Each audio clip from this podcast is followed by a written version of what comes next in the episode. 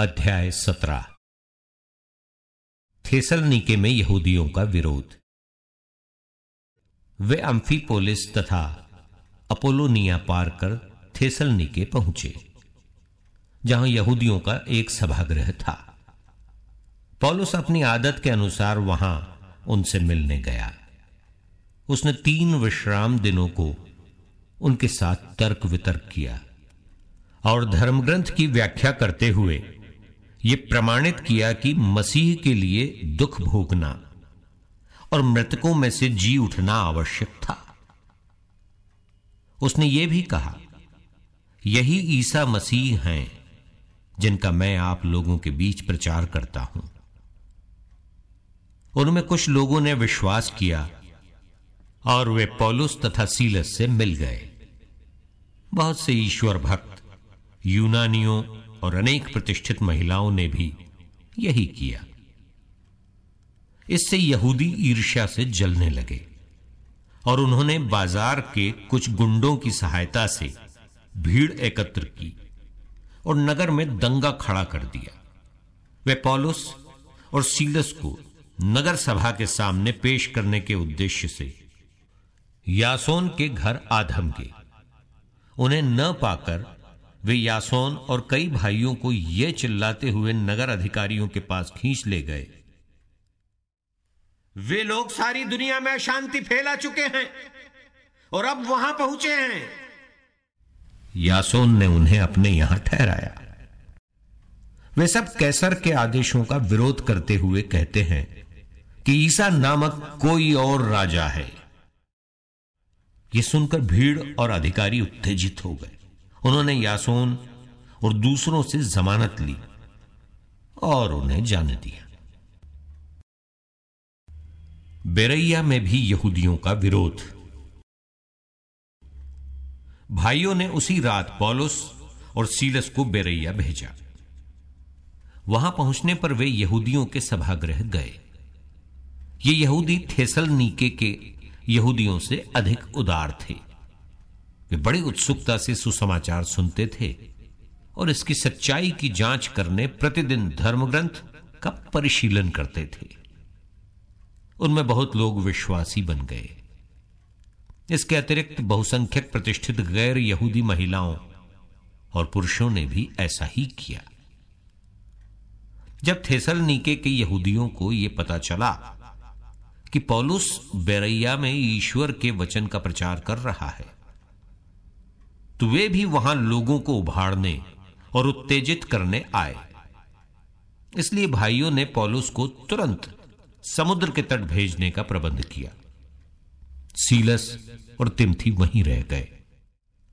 पॉलुस के साथ ही उसे ओथेंस ले चले और उसका यह संदेश लेकर लौटे कि जितनी जल्दी हो सके सीलस और तिमथी मेरे पास चले आए। ओथेंस में पॉलुस का धर्म प्रचार। जब पॉलुस ओथेंस में उनकी प्रतीक्षा कर रहा था तो उसे शहर में देव मूर्तियों की भरमार देखकर बहुत क्षोभ हुआ।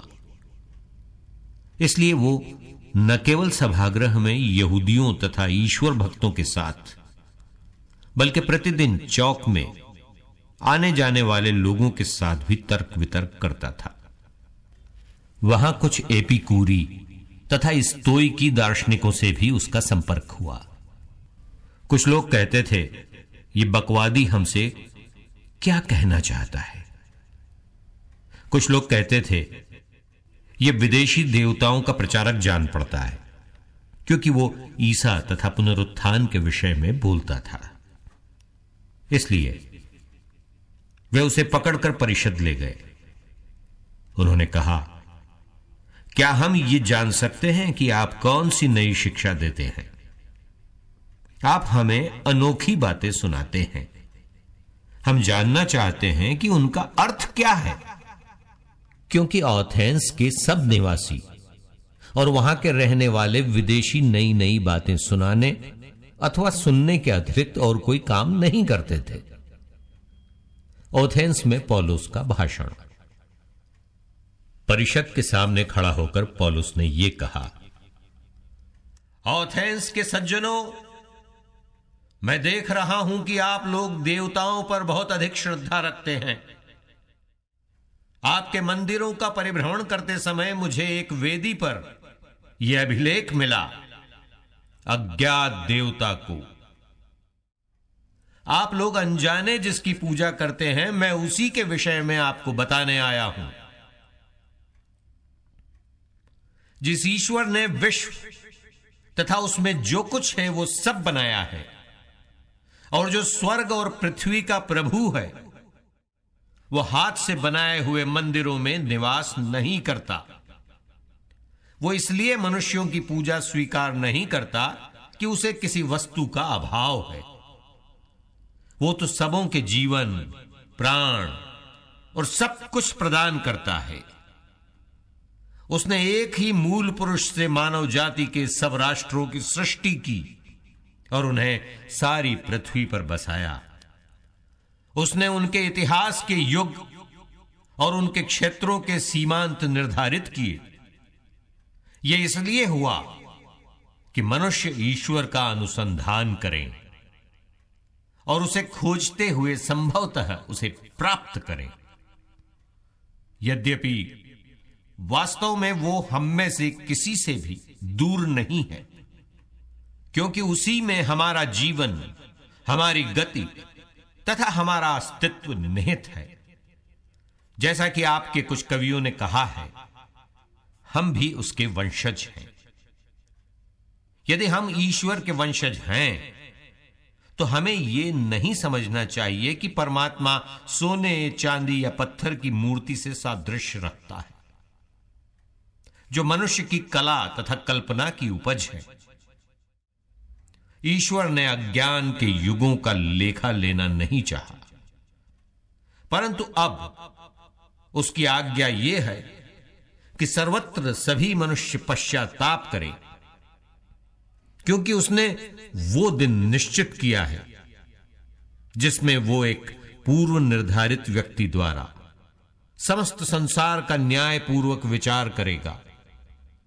ईश्वर ने उस व्यक्ति को मृतकों में से पुनर्जीवित कर सबों को अपने इस निश्चय का प्रमाण दिया है। मृतकों के पुनरुत्थान की चर्चा सुनते ही कुछ लोगों ने उपहास किया और कुछ लोगों ने यह कहा, इस विषय पर हम फिर कभी आपकी बात सुनेंगे। इसलिए पौलुस उन्हें छोड़कर चला गया। फिर भी कई व्यक्ति उसके साथ हो लिए। और विश्वासी बन गए।